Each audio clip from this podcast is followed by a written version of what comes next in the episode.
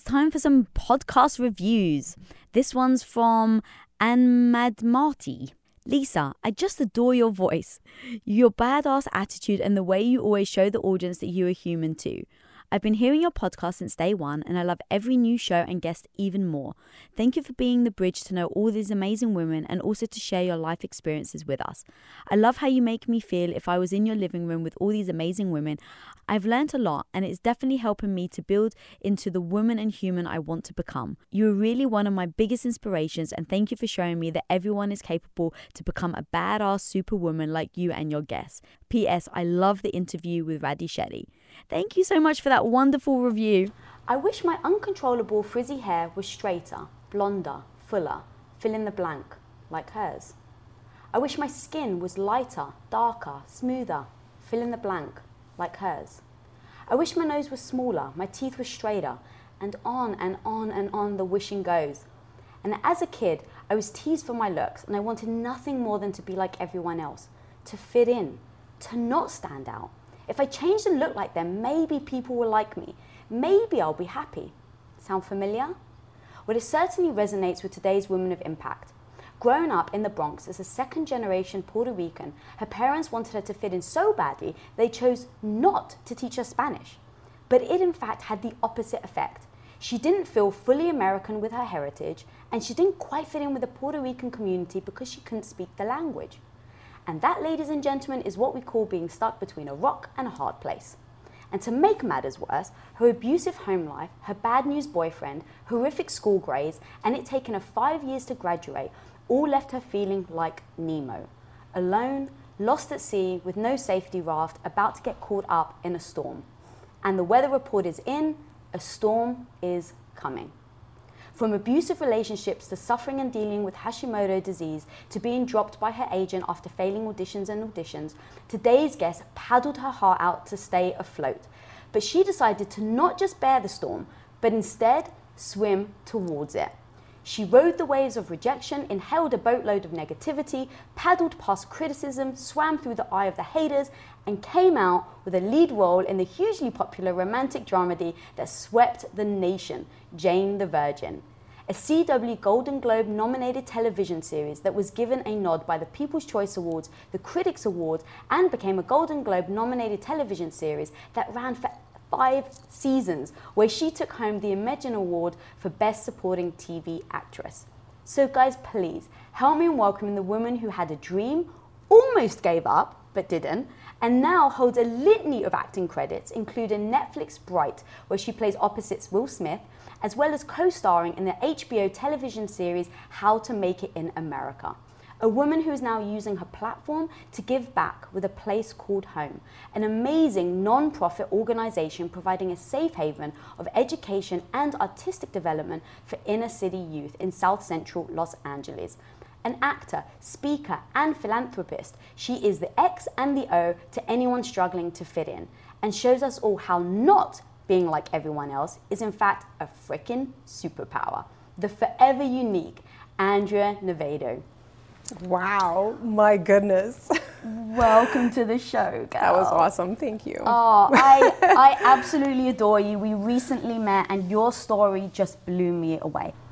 From the outside, you look like it seems to be you're perfect you have an amazing career. You're beautiful. You're articulate. You're so freaking sweet and honest and um, open and vulnerable.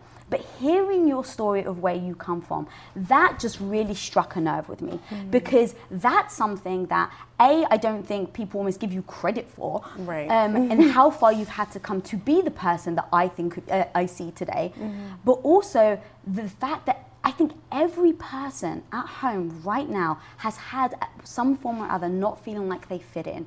Right. And most people try succumb to it. Most people conform to be accepted.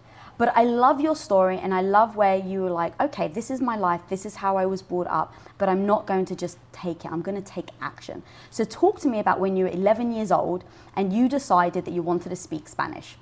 Yes. So, uh, you know, when my parents grew up in the States in the 50s and 60s, it was a time of assimilation. You know, if you were Latino, which that term didn't exist at the time, uh, there were things like you know you would be called a spick or a dirty spick or a greasy whatever, greasy Puerto Rican or something like that. These were things that you know at the time that people wanted to shun, you know, and not be not, not be seen in that light. And so the psychology behind it was we have to be as American as we can be. Mm-hmm. We have to assimilate. We have to be under the radar. Don't bring attention to ourselves. And if we do, we have to be really good at what we do. We have to be good people and try to convince people that we're good. Mm-hmm. Um, and so part of that is rejecting your own culture. And so when I was growing up, I was only spoken to in English. I was I heard Spanish. I was in, the atmosphere of it, but it, I really was growing up in the Bronx. So when I was 11, my parents sent me for a month to Puerto Rico to be with my grandmother, and it was a, a wonderful experience that really helped me get in tune with my culture of being Puerto Rican and being Latina. Um, but besides that, there was a, a, a moment where um, I got to meet some of my family that I didn't know, and they start talking to me in Spanish, and I didn't understand what they were saying. And, you know, they would look at my baffled look and then they finally said, Oh my God, you don't speak Spanish? Oh, that's such a shame. And I was so embarrassed. I was, I, that hit me to the core. I, I felt the rejection of my own family. And so I made a decision at age 11 that I was going to learn Spanish that I was going to claim my own identity. And so uh, I love the fact that I got to be on Jane the Virgin, and that was something that I needed as a kid. And at that age 11, not knowing how to speak Spanish. So finally, when I got to college, I really started to focus on it. And then I went to Mexico and studied for three months, and I was in Cuba for a month. I went to University of Havana, and on and on. And happy to say that I'm fluent now.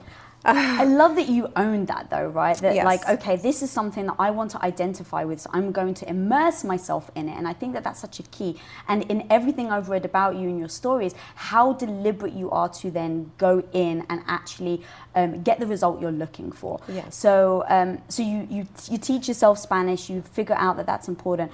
And what I love, you even said it just now, is I wish I had Jane the Virgin when I was growing up. Mm-hmm. Talk to me about the importance for you of having somebody that is like you, whether it looks like you, comes from the same background as you, um, that allows you to feel like you belong somewhere. And then also, why is that important?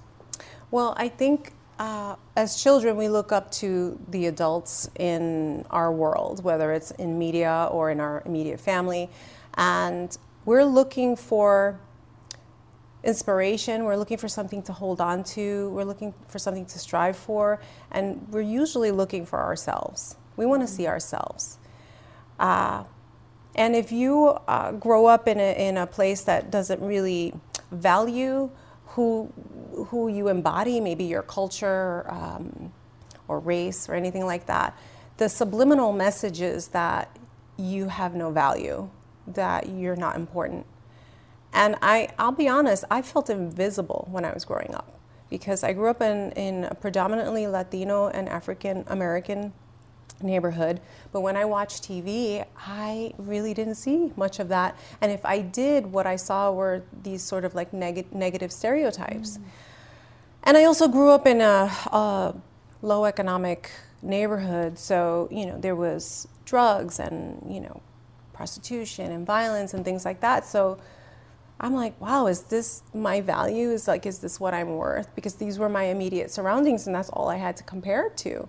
Is is that what being me means? Mm. Um, so that's a very painful thing to think as a child. And so when I finally booked Jane the Virgin, and as the series develops and I start to see these Latina characters who are held in this beautiful, positive light with flaws mm-hmm. and um, revered on some level, and then the, just the response from the public, it, it validated the little girl in me who's still very much there, who still wants to be valued and heard and seen and loved. Um, I'm gonna start getting emotional. It's like I, I realized I was like, oh my God, Jane the Virgin was what I needed when I was growing up. I really, really needed that. It would have made a big difference, but it's okay because what I realized was that wasn't supposed to be my journey.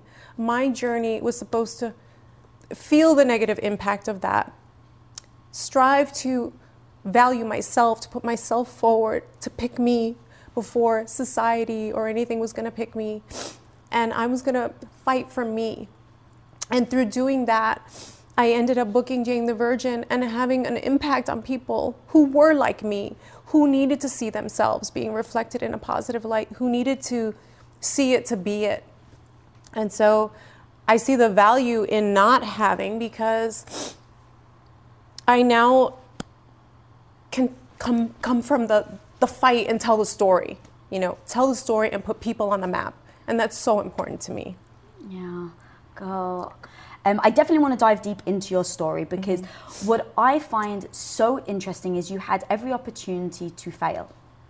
I did. Every opportunity to stop. I did. Um, so one thing that immediately comes to mind is there's a statistic that I'd heard where um, a person's success is not equating to somebody's IQ; it actually equates to the zip code they grew up in. Yeah. Let that sink in for a second. Success is directly equated to the zip code you grew up in, mm-hmm. which we have no control over.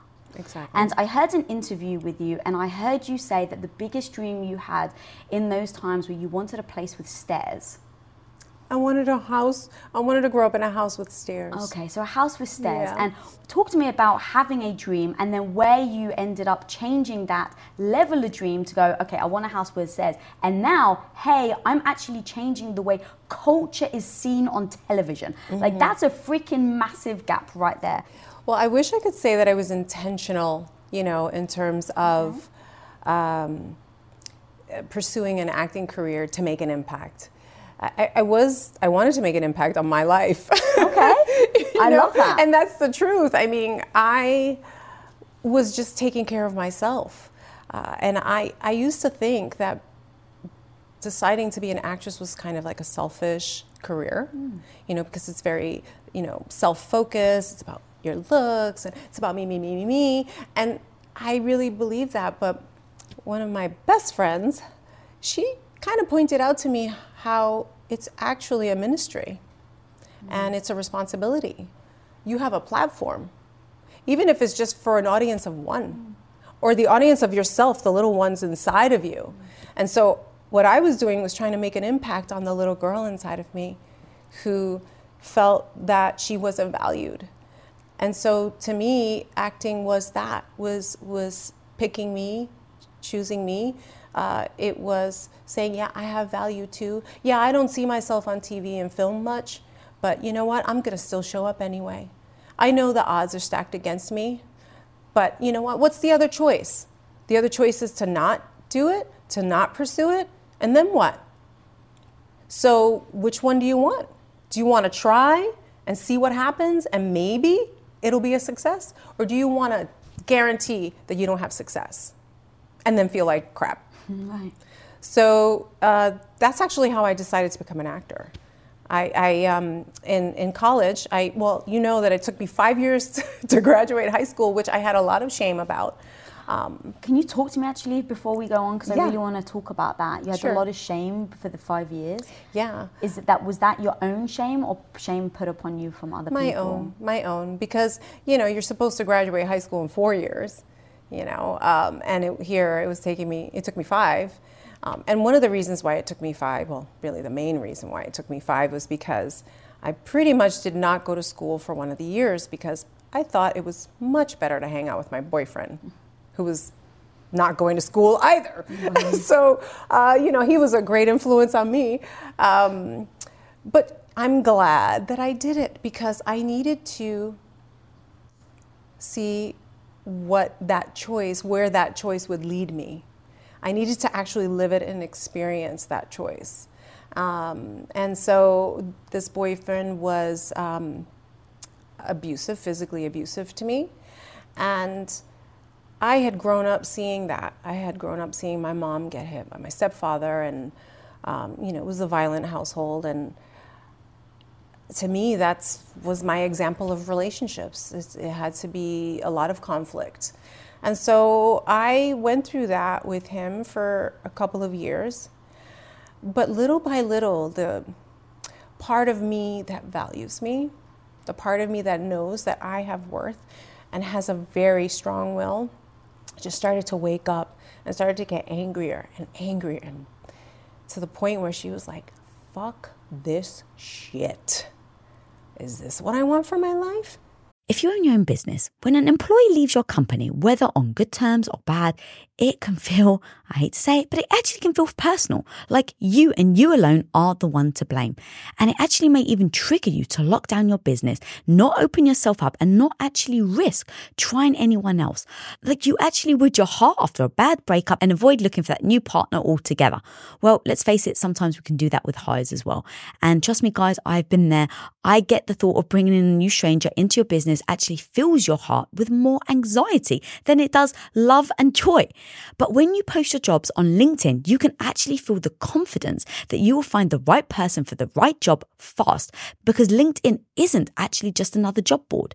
LinkedIn has a vast network of more than a billion billion with a B professionals, which makes it the best place to hire. Because guys, it gives you access to professionals that you actually can't find anywhere else. And so LinkedIn does all that while making the process easy and intuitive, which then makes hiring with confidence easy when you have that many quality candidates.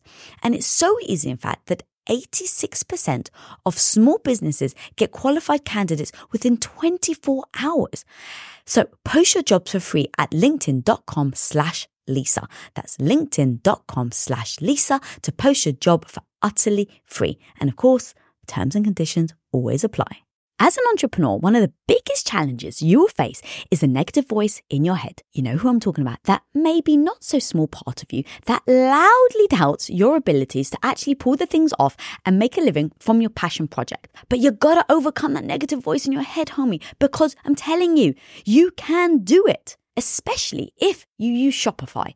Now, Shopify is an all in one global commerce platform that helps you sell at every stage of your business. From launching your business to hitting a million dollars, Shopify has got you completely covered. And with all the built in Magic AI award winning customer service and the internet's best converting checkout, you have everything you need to shut down the voice of doubt and make all your amazing business dreams a reality. That's exactly why, guys, I love Shopify. So if you want to start growing your business with more customers and sales, shut that negative voice down and prove her wrong that you can do it, Shopify is here for you. So go and sign up for just $1 a month with your trial period at shopify.com slash Lisa all lowercase. Again, guys, you can go to shopify.com slash Lisa right now to grow your business no matter where you are and what stage it's in. That's shopify.com slash Lisa.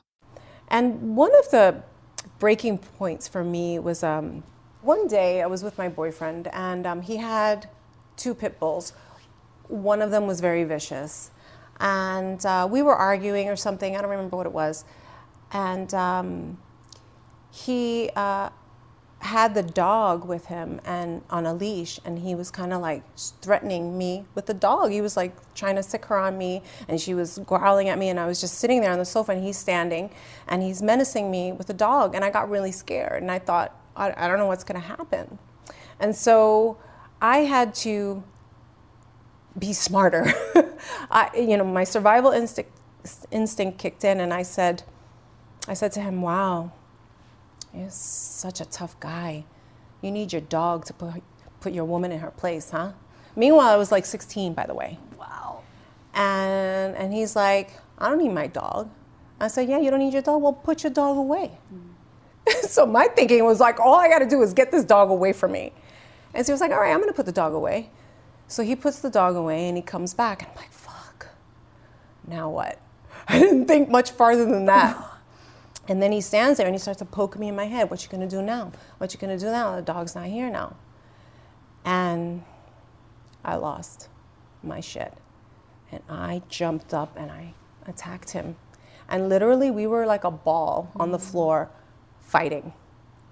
Actually, he was trying to keep me off of him. I had so much rage in me that I was like, just took it all out on him. And then he finally pulled a knife out on me to get me to stop. And then I was like, oh my God, what am I gonna do now? And then I literally had to use that reverse psychology on him, and it actually worked. Oh, you're such a tough guy. You need a knife to put your woman in her place, blah, blah, blah. And he puts it away. And it was just a wake up call like, oh my God, if I, if I keep going, this is going to be my life. And so after that, I started to change my mind. I said, I'm going to go back to school. And um, I broke up with him, and he was cool with it. And I literally became an honor student the whole last year of high school. Wow, that's amazing. And I love that you said, like, mm-hmm. I just decided. Mm-hmm. I just decided. Some people were like, it's never that easy. Was it that easy for you? Was it that you you had just been enduring just so much abuse and mm-hmm. um, you know almost like the negativity of this is what your life's going to be, and then you just broke? Is there anything in hindsight that you could have done? I need to say that it isn't easy, yeah. but a decision is a split second. It, uh, every decision that is ever made in the world is a split second. But the decision process could be a long time, and it could be a painful process. And it depends on how in tune we are with ourselves or how willing we are to go inside and look at our truth and be honest with ourselves and have like some serious conversations with the different parts of us. Uh, you know. So talk to me about that. How do you how do you even start that? How do you identify the different parts of yourself, and then how do you talk to each different part? I think everyone has it, and it's actually the chatter in your mind. Most of us hate the chatter in our minds, and um, I was introduced to this new new type of therapy with my therapist, and one of them is I suggest everyone go to therapy. um, but uh, it's called internal family system, and it's about listening to the voices in our mind or the parts of us. And so there's, you know, everyone can relate to. They've heard of the concept of the inner child, but it's more of a, of a concept. But if you actually kind of look at it as a real part of your personality. It's a separate part of your personality, but it's a part of you. And a lot of the times, what we do is we end up shunning it because we think we shouldn't be thinking these things or we shouldn't be feeling these things.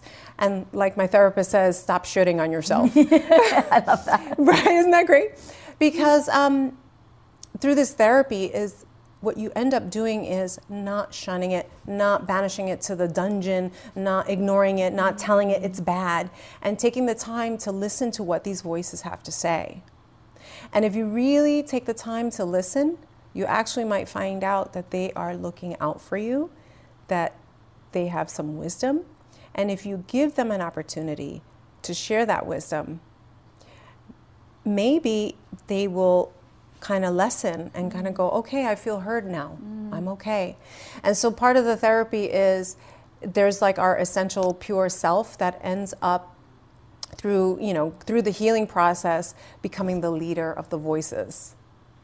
And the voices are um, eventually kind of go along, mm-hmm. but as long as they're feeling heard. And I know it sounds kind of crazy. No, it, it really doesn't. And I, mm-hmm. um, I beg you to not dismiss yourself like that. Like right, seriously, yeah. girl, having come from where you've come from, where you've all you've seen is negativity, you've seen abuse, and you're being told like, why are you acting right? The people had actually mm-hmm. told you that, like, you don't know how to act, and you, what right do you have?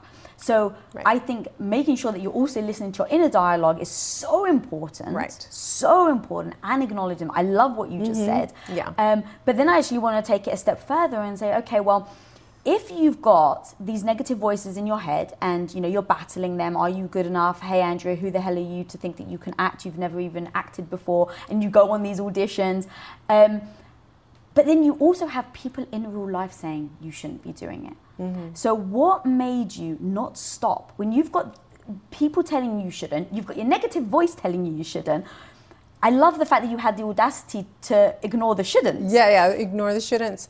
I can foresee it and play it out and see, well, where, if I listen to this voice, where is it going to end me up? Mm. And the thing is, I experienced regret early on, which was losing a year of high school, not being a, you know, a horrible student, you know, like failing grades, spending time with someone who was going nowhere.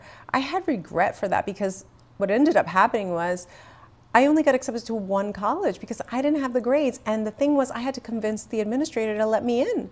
I wrote a, a very convincing essay pleading my case, but then in person, I talked to him and I and I basically asked, "Give me a chance." Mm.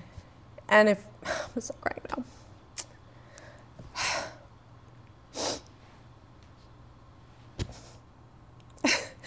it's yeah, no, it's all good. I'm so sensitive and I love it. um, it's the wiser part of you. Everyone has it. There's like an essential self. It's it's our spirit, it's our soul who is beautiful and pure and complete and has needs no fixing. And it's that part that's is getting kind of squashed down by the voices because the voices are the, the parts are scared.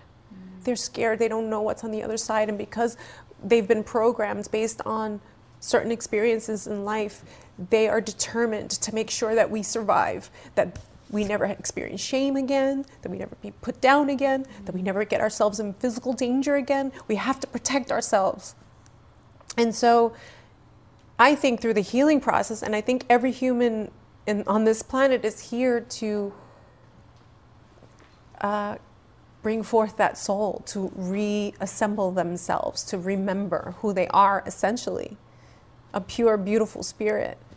And it's God's way or whoever, whoever you believe in way of experiencing themselves and they could not experience themselves without the contrast. Mm. You need the contrast. You need the black and the white. If you're just white, you don't know anything else. If you're just black, you don't know anything else. You have to have the two contrasts to have something to compare it to. And you need the resistance, just like working out in the gym. You don't have any resistance, there's not going to be any growth. Mm. So uh, that's what, to me, you know, people, you know, it would behoove them, you know, not a should, but it would behoove them to allow themselves to be brave enough to go inside and sit with the uncomfortable feelings and to hear the negative voices, not to shun them, but to actually take the time to listen to them because they actually might teach you something and might actually help you. God, yeah, that word brave is exactly what I think about you when mm. I talk to you and I hear your story and I mm. hear like what you've been through.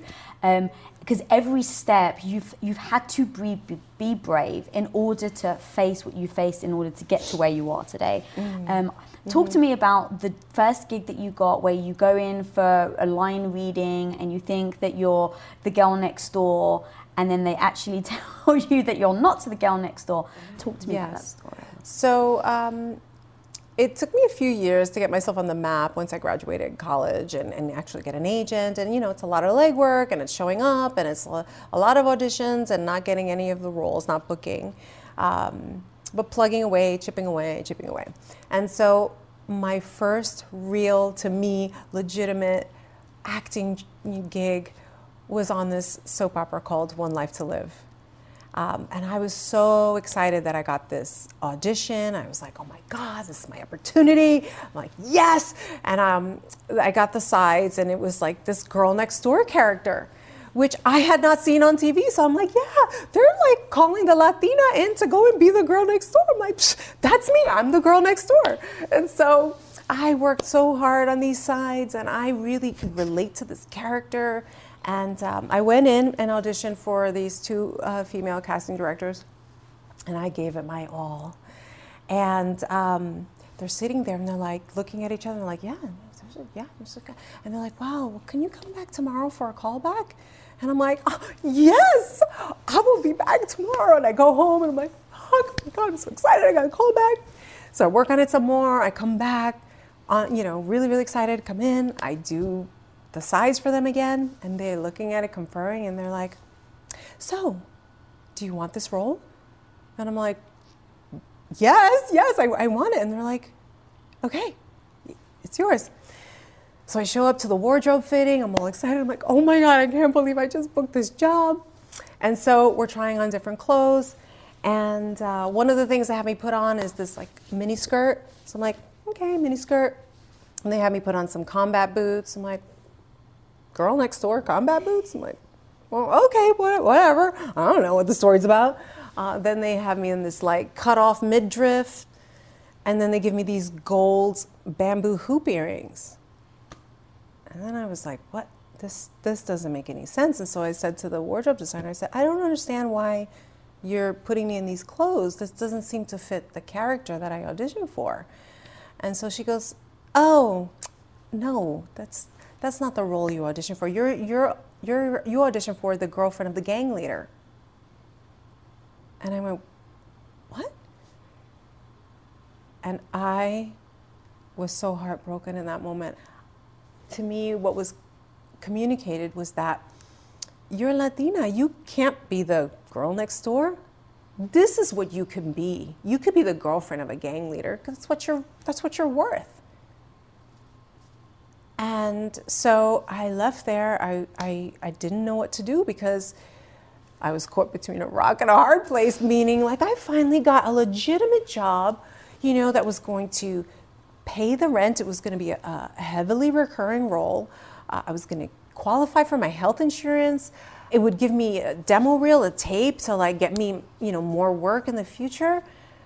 But then at the same time, am I going to be reinforcing a stereotype that has hurt my people, that has kept them down and, and, and told them that they were, this was all that they were worth? And I felt like I had this responsibility, you know, on my shoulders. And I'm like, what am I going to do? And at the end of the day, I decided to take the role. And there was part of me that was worried that I was just doing it for selfish reasons. But really, I had to pay the rent. the truth. I really did have to pay the rent, and I, I had no health insurance. And so um, I decided, you know what? I'm not going to play the role the way it's written on the page. They had things like chewing gum, rolling her head, uh, you know, those kinds of things. And I said, I'm not going to play it like that. And so throughout the, the months, I would go against what was on the page. And I tried to bring my essential self to the role. And I played me, basically. And as time went on, it was only supposed to last about like four months. The role lasted for two and a half years. Wow. two and a half years. And I truly believe it was because I did not play the stereotype that was on the page. And they started to rewrite my character to fit me and she then they wound up setting me up with this love interest and one of the main characters on the show and all of these things and they created this whole stuff and if i had not taken that role that role would not have opened other doors for me which therefore would not have led me to jane the virgin and for me jane the virgin had the positive impact that i wanted at that time that i thought that i was getting mm-hmm. uh, playing that character and then turning out to not be I thought that I was going to be changing an image of Latinos in the media, and, and, and it wasn't. But I, I hung in there, and now I actually did get to do that just much further down the line. But, you know, one thing leads to another. Yeah, I love that. Um, and even when you're, t- you're telling your story, um, there's a big part of it where you lost your passion for acting and you didn't know whether you wanted to continue. Now, mm-hmm. all the Jane the Virgin fans out there are very excited that you found your passion. um, but talk to me about that because I think a lot of people do struggle with having a passion, working towards it, staying on the course, or picking it back up without that fear of like, what if I don't, it's not my passion anymore? Like, mm-hmm. talk to me about that. Yeah, so, I mean, acting was like my be all and end all. It was my dream, my ultimate goal to, to be a successful working actress. Um, and, you know, but you still got to have a life. And so I met my husband, got married, and I had two kids. And when, I, when my children were born, I was just so surprised at how much they were important to me. I mean, not really, but I mean, just how much more it dimmed acting for me. Like, you know, I, I, I didn't want to like right away run out and try and continue to pursue my career because I didn't want anyone else raising my children. I wanted to have the the impact on them that I thought the, the foundation, at least that I thought that they should have morally and all these other things. And I got so engrossed with them. And then I wasn't focusing on my acting career as I, I could have or should have or whatever. Um, and I kind of started to lose touch of, with myself, and I and I wasn't like accepting a lot of auditions that would take me out of town and all these other things because I really just wanted to be home. Um, but there was also a part of me, I'll be honest, that kind of found it in a convenient excuse. Okay. Yeah, to to well, I'm I'm focusing on my kids. I'm you know I'm, I'm with them. Like they, they need me. And the further away that I got from my acting career, the less I focused on it, on it, the less love I had for it, the more and more I fell out of love with acting. And I went into a depression and I really thought, well, gosh, maybe I don't want to act anymore. Like maybe I should just be a stay-at-home mom and maybe that's good enough. Like I, I don't know. And I got more and more and more depressed. Turned down more and more opportunities, auditions. And finally, one day in, in a December, I get a phone call from my agent. And I was dreading this call because I thought it was going to be another audition that I did not want to go on. Mm.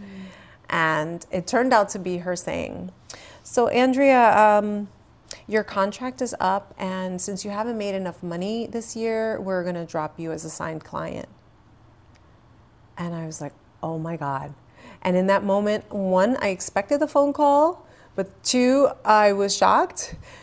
Three, the, the, the realization of, oh my God, it's so hard to get an agent. It's so hard to get, you know, get yourself established. It's so hard to get ahead that like, I just, like, I created this. I manifested this through my behavior. What's wrong with me? Um, and I was like, okay. I hung up and I was like, well, I guess that's it. I guess I'm not an actress anymore. I, I guess I quit. And so I went to a really dark place that December. And then that January, I get a phone call from my friend Anthony. He is a director of movies and theater. And he's like, Hey, Andrea, I got this play. It's called Frankie and Johnny, and you would be perfect for the role of Frankie. And I was like, Oh, Anthony, I'm sorry. I quit acting. And he's like, What? You can't quit acting. I was like, I did. My agents just dropped me. I don't have an agent anymore. I'm not acting anymore. He goes, Andrea, please don't tell me that. You're just breaking my heart. I can't, I can't stand to hear that. He goes, look, this play is amazing. Just please read it. Let me email it to you. And I was like, all right, fine. Just email it to me. So he emails it to me. I read it and it is so good. I'm like, I love the writing. I want to play this role so bad. But then there's like these sexual scenes and there's like some nudity in it. And I'm like, oh my God, my husband will never agree to this. I can't play those roles. I'm a mom. So uh, I just was like, oh my God. All right, if, if I don't if I don't take this, he's gonna he's gonna direct it anyway. He's gonna give the role to somebody else. Then he's gonna invite me and I'm, of course, going to go because that's what good friends do. You show up to their projects and you support them. And then I'm going to be sitting in the audience kicking myself that I didn't take the role. And so I was like, oh no, that's completely unacceptable to me. I would not be able to live with myself with that regret. And after that first rehearsal, I, I, we walked out of the rehearsal and I, I turned to Anthony and I, I was I had tears in my eyes and I said, "Oh my God, Anthony, thank you so much. I forgot all about this part of myself. I I lost touch with it." And so we went into rehearsals for two months and then um, performances for a few weeks. And I invited the agent that had dropped me. And I was, to my surprise, she showed up. I really didn't think she would come. I mean, she dropped me as a client, right? right? And but she came, and I thought that meant like, okay, well, maybe this is another opportunity. And so at the end of the play, I said to her, Can I have a meeting with you, like a one on one meeting? And she said, Sure. So we set it up the following week. I come in and she goes, So, what do you want to talk to me about? And I went, Well, I'd like to be a signed client again. And she goes, No, I'm sorry. And I was like, What? And she goes, Andrea, the business has changed so much. You have to work 10 times harder. Mm than when you first started. And not only that, you have to want it more than I want it for you. Mm-hmm. And I went, okay. All right, well, you know what? If you just said yes, I probably would have taken it for granted anyway, so I'll show you. And she went, okay. And so then the next two auditions she sends me out on one I book, and the second one is a screen test that flies me from New York to LA to screen test for a show. And before I got on that play, plane, she was like, Andrea, we need to take you out for coffee and uh, mm-hmm. sign some contracts. Nice. And so a month later, I was a signed contract, um, signed member again. I love that story. Um, and you glossed over one thing that I yes. actually want to go a little deep onto. Yeah. So you said I was in really, really dark depression for a month and then I got the call. What if you didn't get the call? Because this is where I think, was it a sliding door moment for you? Was it one of those moments where if he hadn't have called, you wouldn't be sitting here, I wouldn't know you, the world wouldn't have known you, you wouldn't have changed culture? Or was it just one of one thing that happened that sparked you? And if it wasn't that, do you think there would have been something else? Because when I think about people talking about passion, and myself included, I think you need to fuel your passion. You mm-hmm. don't just find it, you don't just Like stumble upon it and then all of a sudden it's Yeah. a passion. Even in your storytelling, it's, well, I didn't do it for a while. I did less and less auditions. I was turning it down. So you were pouring less fuel on your fire. I wasn't giving it the attention it needed. Right. Mm-hmm. To the point where it almost dissipated. Yeah. But it seems like someone came at you with a freaking blowtorch and you lit up like a house on fire and mm-hmm. then just dominated acting. Well, I would say there's, uh, you know, regret t- tends to get a, a negative connotation. Actually, regret is looking out for you. Regret is telling you, you don't want to feel like this. Do you like this feeling? How do you like that feeling? How's it fit?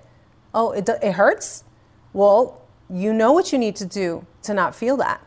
So let's get going. Come on, let's go. Take some action. You can always hit the reset button always.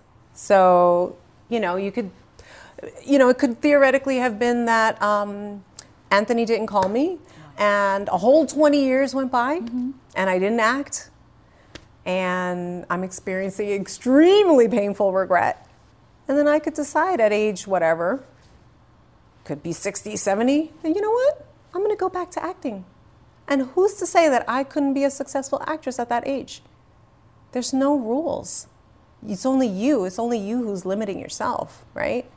So when you share your story or you, you are brave enough to step up to the plate, you know, you're being an example, you're being a light, you're, you're, you're encouraging other people to, to do the same. And uh, for me, you know, it's a responsibility to the brown, little brown kids out there, you know, in our country to be inspired and to be motivated and to see themselves and to feel like they could do it too.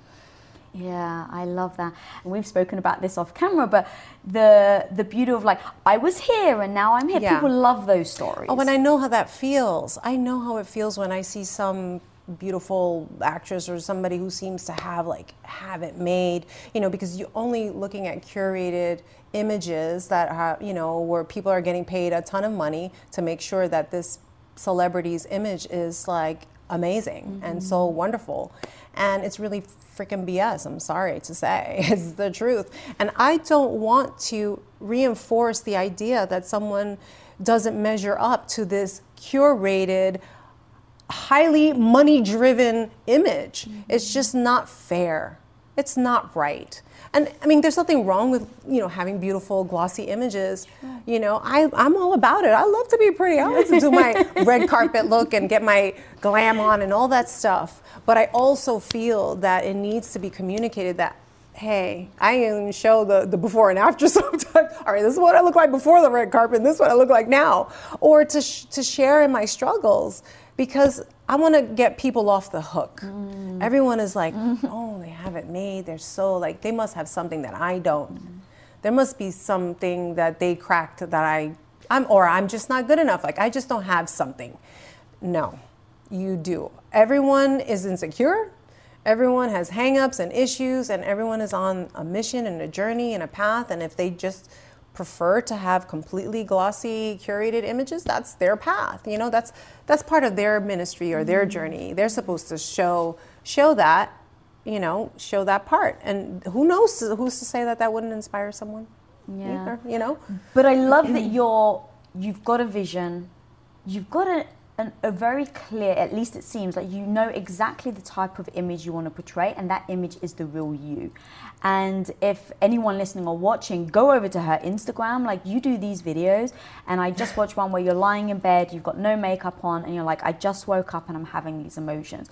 And dude, that like freaking like struck me to my core because again going back to people can maybe look at you if they don't know your story and they can put you in a bucket of she was gifted she was given it look how beautiful look how talented and i'm going to dismiss her or lucky right? Um, but the truth is none of it was luck you fought your way to where you are and you're not done. Even now where people may look at you and put you on a pedestal you're like look i'm struggling. I'm still going through shit. I'm still trying to figure things out. You know talking about having an incredible career and now who, you know, I'm sure people are like, what are you doing next, Yeah, right? And then it touches on the identity thing and who are you? And so, like, all this pressure and people coming at you, but you're still real Mm-hmm. and you're still you. And so, talk to me about this next step in your career and this next evolution as I'm here saying, so what's next? Yeah, yeah, yeah. How are you emotionally navigating Mm-hmm. those next steps? Because I'm sure everybody wants to pin you into Jane the Virgin, Mm-hmm. but I think that's way dismissive of what you're about to achieve, in my opinion. Okay, cool. Yeah. Um, you know, I it's it's a work in progress. I'm in a place of right now in my life of unclarity or I'm not so clear. I realize now that you know booking a series regular, you know, on a on like a major network was was such a big deal to me and I really thought that it was going to make me feel better about myself. I really thought, wow, if I just get, you know, validated um, and I just break through to this level of being a series regular, that would prove my value and my worth, therefore making me feel better about myself. And it didn't. It didn't. And as much as I loved my experience on Jane the Virgin. It was just incredible. I am still sitting with the, oh, you're still there. Oh, we're still here. Huh. That's interesting. Well, what are we going to do now?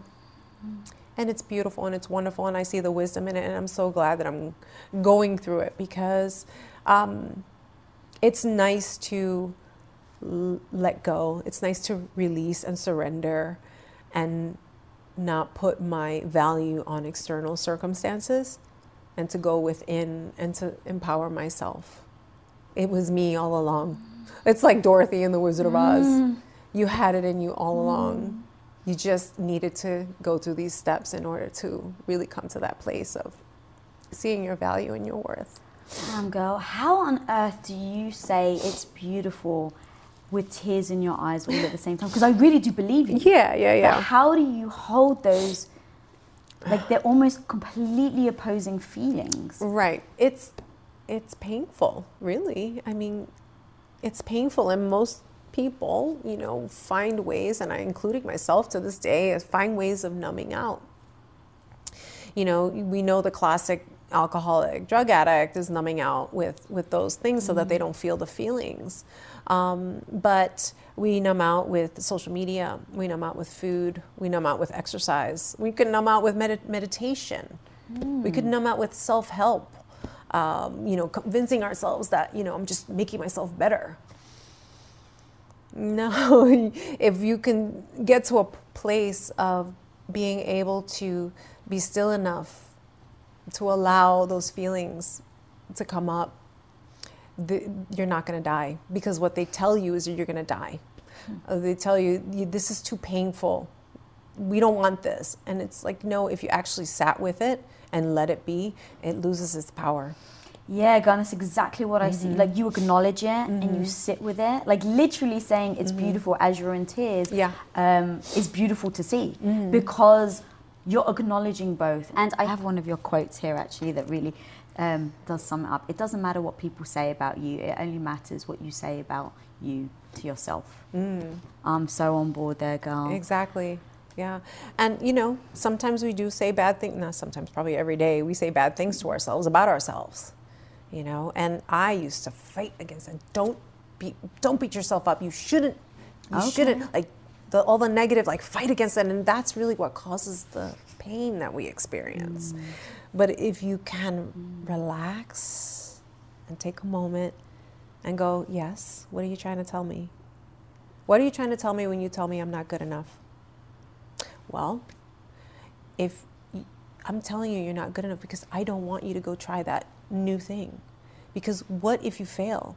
And then you're going to be so embarrassed and it's going to be so humiliating. Remember that last time that that happened? Do you want to feel that again? I'm just trying to protect you. And then it's like, I hear you. Okay, you're trying to protect me. I get it. I appreciate that. You really love me and you care about me. And thank you. But you know what? Remember the other time when we when we did it anyway and we were scared, but we were brave? Do you see what happened? well, what if we didn't go to Jane the Virgin pilot season? We would never have experienced Jane the Virgin. So I appreciate, I know you're trying to take care of me, but we're going to have to do this anyway. But thank you. Damn, girl, that was beautiful. Yeah. And so that's, you know, a way that we can deal with the negative mm-hmm, voices mm-hmm. is to really give them some space to breathe and to have a say. They just want to have a say. Let them talk. Would you think that consider that your superpower? Yes. If anything, it's taking control of, of your life, of, of not being a victim. You know, we can play victim for a while, that may serve a, per, uh, a place, but you know, after a while, you just have to take responsibility. No one can fix you, no one can do anything or say anything that is gonna improve your life or get you ahead. It's ultimately at the end of the day up to you. And not to berate you know oh you're not ahead because you didn't you wouldn't take responsibility it's this is coming from a place of compassion when i say it mm. because we tend to beat ourselves up for not taking action for not getting ahead for oh you didn't you didn't exercise today. You didn't oh you you fell off the wagon with your diet or whatever the case and then we beat ourselves up and it's like no this is coming from a place of compassion. You do have the power within you. You can do it.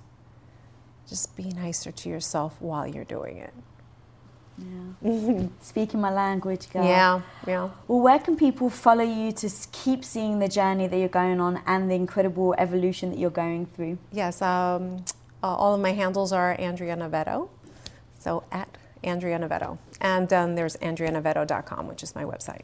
Awesome. Guys, you gotta go check her out. She's so beautiful inside and out. What she hmm. talks about here is literally just the tip of the iceberg of what she discusses on her Instagram. You gotta go check her out. She is freaking amazing. If you're not following me, guys, follow me at Lisa Bilyeu. And if this episode brought you value, please, please do share it and click that subscribe button down there. And until next time, like she said, be the hero of your own life. Peace out, guys.